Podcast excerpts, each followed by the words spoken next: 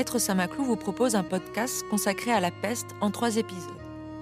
Une série audio présentée par Frédéric Furon, guide conférencier. Embarquez avec nous, les yeux fermés, pour découvrir tous les secrets de la Grande Peste. Installez-vous, le voyage au cœur de l'histoire va commencer.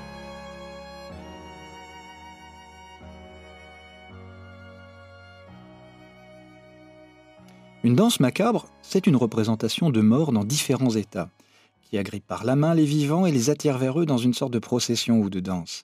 Celle-ci peut être peinte, dessinée, gravée ou plus rarement sculptée. Il semble que sa première occurrence iconographique date de 1424, sur les murs du cimetière des Saints Innocents à Paris. Ce thème se répandit ensuite à travers l'Occident chrétien. Les danses macabres, par leur aspect insolite à nos yeux contemporains, nous intriguent elle nous amène à nous plonger dans des systèmes de pensée de représentation mentale qui ne sont pas les nôtres, et dont parfois nous avons oublié les codes. Ce voyage dans le passé doit, tant que faire se peut, éviter l'anachronisme de nos jugements et les erreurs d'interprétation. Ainsi peut-on se poser la question de savoir si cette imagerie est une conséquence ou non de l'irruption de la peste au milieu du XIVe siècle.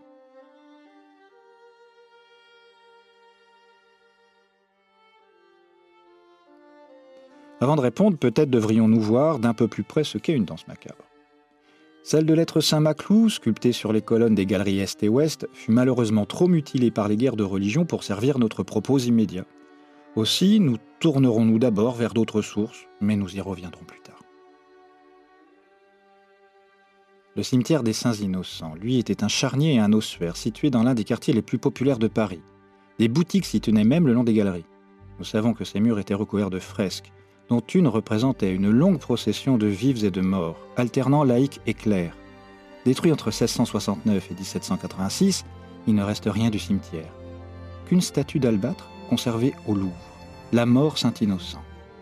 Réalisée vers 1520-1530, contemporaine donc des galeries de lettres Saint-Maclou, elle est une allégorie de la mort. Le corps squelettique, recouvert d'une peau tendue et parcheminée, laisse apparaître les tendons des pieds et des mains le ventre ouvert sur un vide obscène et surmonté d'une cage thoracique décharnée et quelques mèches de cheveux épars couronnent encore le crâne aux belles proportions classiques. L'ensemble, traité avec un grand soin de réalisme, est ce que l'on nomme un transi, c'est-à-dire un mort en passage, un corps altéré, en décomposition. Toutefois, ce n'est pas cette statue qui nous intéresse en premier lieu, mais bien la fresque disparue, elle est encore considérée par les historiens comme la première du genre en 1424. Or, il est aujourd'hui admis qu'un livre, La danse macabre, édité en 1485 à Paris chez Guillaume Marchand, a pris modèle sur celle de l'être Saint-Innocent. L'exemplaire unique de l'édition Princeps en est conservé à la bibliothèque de Grenoble. Défile ainsi, page après page, des couples formés d'un religieux et d'un laïc, accompagnés pour chacun d'entre eux par un mort sous la forme d'un squelette ou d'un corps décharné et pourrissant. On y voit d'abord un pape et un empereur, puis un cardinal et un roi, suivi d'un patriarche et d'un connétable, puis encore d'un archevêque et d'un chevalier, et ainsi de suite, selon l'ordre social, jusqu'au curé et au laboureur. À chaque fois, les morts sont en mouvement alors que les vifs, eux, ne peuvent résister à l'attraction fatale qui les amène à leur fin. Ces représentations ont eu en leur temps un vif succès, car, rappelons-le, ce sont des œuvres de commande que l'on retrouve aussi bien sur des livres d'heures, des fresques que des tableaux si elles participent d'un même modèle à l'origine, des différences et des spécificités virent le jour selon les époques, les régions et les pays. Toutes cependant montrent l'aspect inéluctable de la mort, et ce, quel que soit l'âge, le sexe, le rang, le métier. Certaines, en revanche, dissocient le cortège des religieux et des laïcs, des femmes et des hommes, d'autres dénoncent plus particulièrement les avaricieux, l'obsession de l'argent qui ronge les bourgeois, les marchands et les usuriers. D'autres encore soulignent davantage l'universalité de la mort par la présence de jeunes et de vieillards, de mères et d'enfants, de jeunes filles et d'amoureux. Citons pour les plus célèbres qui nous sont parvenus celle de la chapelle de Kermaria dans les Côtes d'Armor, de l'abbatiale Saint-Robert de la Chaise-Dieu en Auvergne ou de l'oratoire des Disciplines à Clouzonne en Italie. Toutes sont datées de la seconde moitié du XVe siècle. On peut également citer les gravures de Holbein le Jeune en 1538 dans Simulacre et Histoire de la mort.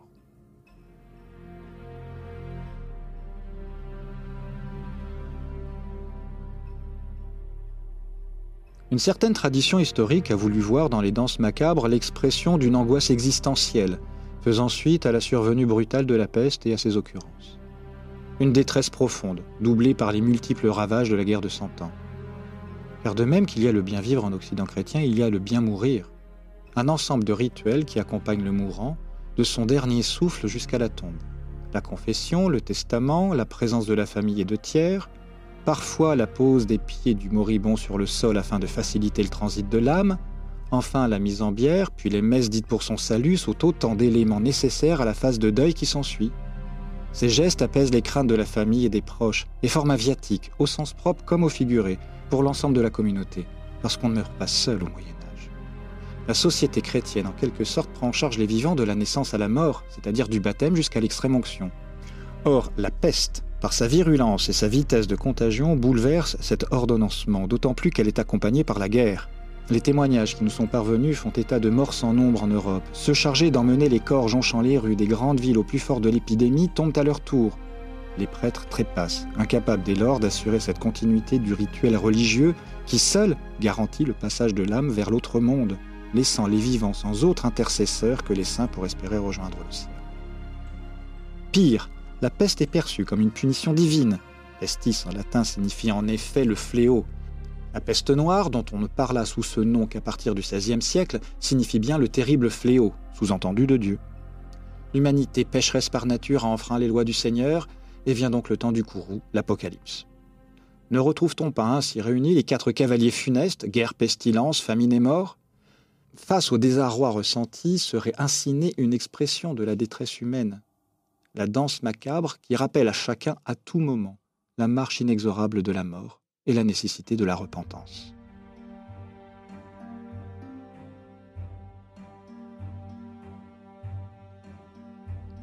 Néanmoins, cette interprétation de la danse macabre, si elle correspond à notre mode de pensée analytique moderne, ne saurait être juste pour séduisante qu'elle soit. Soulignons d'abord que si l'on a décrit à travers cette ronde une volonté de montrer la justice immanente de Dieu et l'équité en face de la mort, cette dernière se doit de respecter l'ordre social. La séparation tripartite de la société médiévale est un système de caste qui ne porte pas son nom. Oratores, ceux qui prient, bellatores, ceux qui font la guerre, et laboratores, ceux qui travaillent. Cette hiérarchie est perçue comme le reflet de l'ordre divin sur Terre et vouloir y déroger apparaît contre nature. La mort elle-même doit donc s'y plier. Et si tous doivent mourir, la mort les prélève avec la préséance due à leur rang. Ensuite, si la peste a bien touché toutes les tranches d'âge, de l'enfant au vieillard, elle n'a pas frappé les catégories sociales dans les mêmes proportions. Les plus riches, par exemple, sont ceux qui ont pu fuir le plus aisément une ville au moment de l'épidémie, ou se cloîtrer dans leur propriété avec assez de réserve pour survivre. Enfin, si des causes similaires engendrent des effets similaires, alors on serait en droit de se demander pourquoi la peste justinienne survenue dans l'Empire romain d'Orient 800 ans avant celle de 1348 n'a pas également vu l'émergence d'un art macabre à Constantinople. Pourtant, n'y manquaient ni les conflits armés, ni les crises frumentaires. Alors peut-être faudrait-il chercher ailleurs son origine?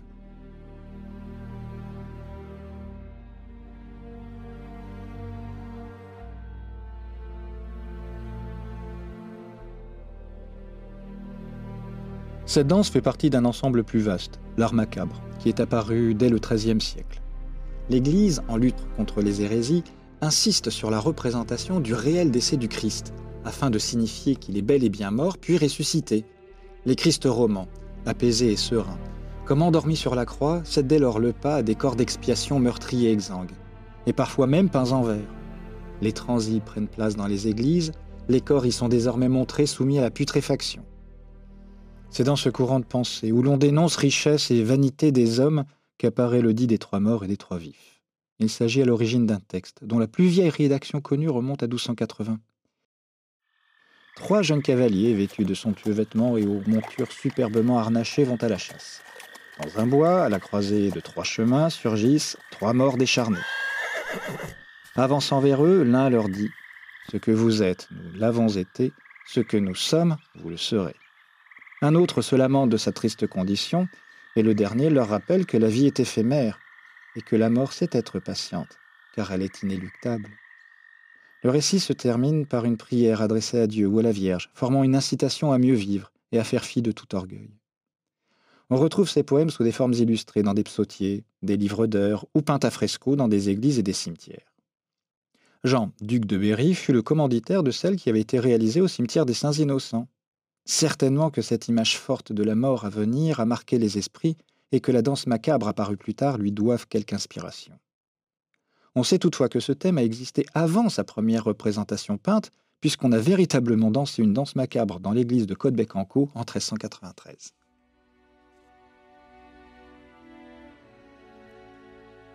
Pour en revenir à la danse macabre de l'être Saint-Maclou, datée du début du XVIe siècle, elle revêt une forme plutôt rare, puisqu'elle est sculptée en ronde bosse sur des colonnes. À noter que le cortège des laïcs à l'ouest y est séparé de celui des clercs à l'est. Faut-il y voir la volonté de marquer symboliquement par ce jeu spatial la séparation entre le monde séculier voué à la disparition, donc tourné vers le soleil couchant, et le monde spirituel par lequel on accède à la résurrection et à la vie éternelle faisant face au soleil levant? De la même façon que dans une église, la messe se célèbre à l'est et que les cimetières se plaçaient en général à l'ouest. Nous l'avons vu, la mort n'est pas si égalitaire que cela. Ainsi, la danse macabre apparaît plus comme la lente maturation d'un art aux influences diverses que la seule résultante de l'épidémie de 1348, même si celle-ci, par l'ampleur du traumatisme collectif subi, a contribué à sa diffusion. Son contenu iconographique pourrait même, en seconde lecture, être associé à une forme de propagande cléricale, puisque, entre guerre et peste, la mort était devenue anormale, hors contrôle en quelque sorte, et qu'il s'agissait pour l'Église de la faire entrer dans le rang. En insistant sur la nécessité de l'acceptation de la mort, en prônant l'aspect égalitaire de celle-ci, on tente d'acheter la paix sociale. Le XIVe siècle a connu de nombreuses jacqueries ou soulèvements populaires qui tous furent violemment réprimés et les textes accompagnant les danses nous renseignent à ce sujet. Il est demandé aux pauvres d'accepter leur sort, de trouver une consolation dans l'idée que tous un jour mourront, et il est rappelé aux riches que leur heure viendra en dépit de leur orgueil.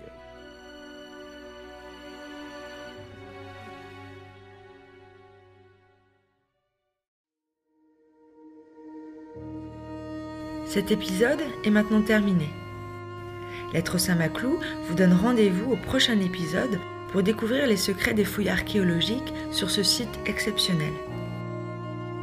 Pour ne rien rater de l'aventure et retrouver tous les épisodes de cette série audio, suivez-nous sur Facebook, Instagram et sur notre site internet êtresaintmaclou.fr. À très vite pour de nouvelles expériences.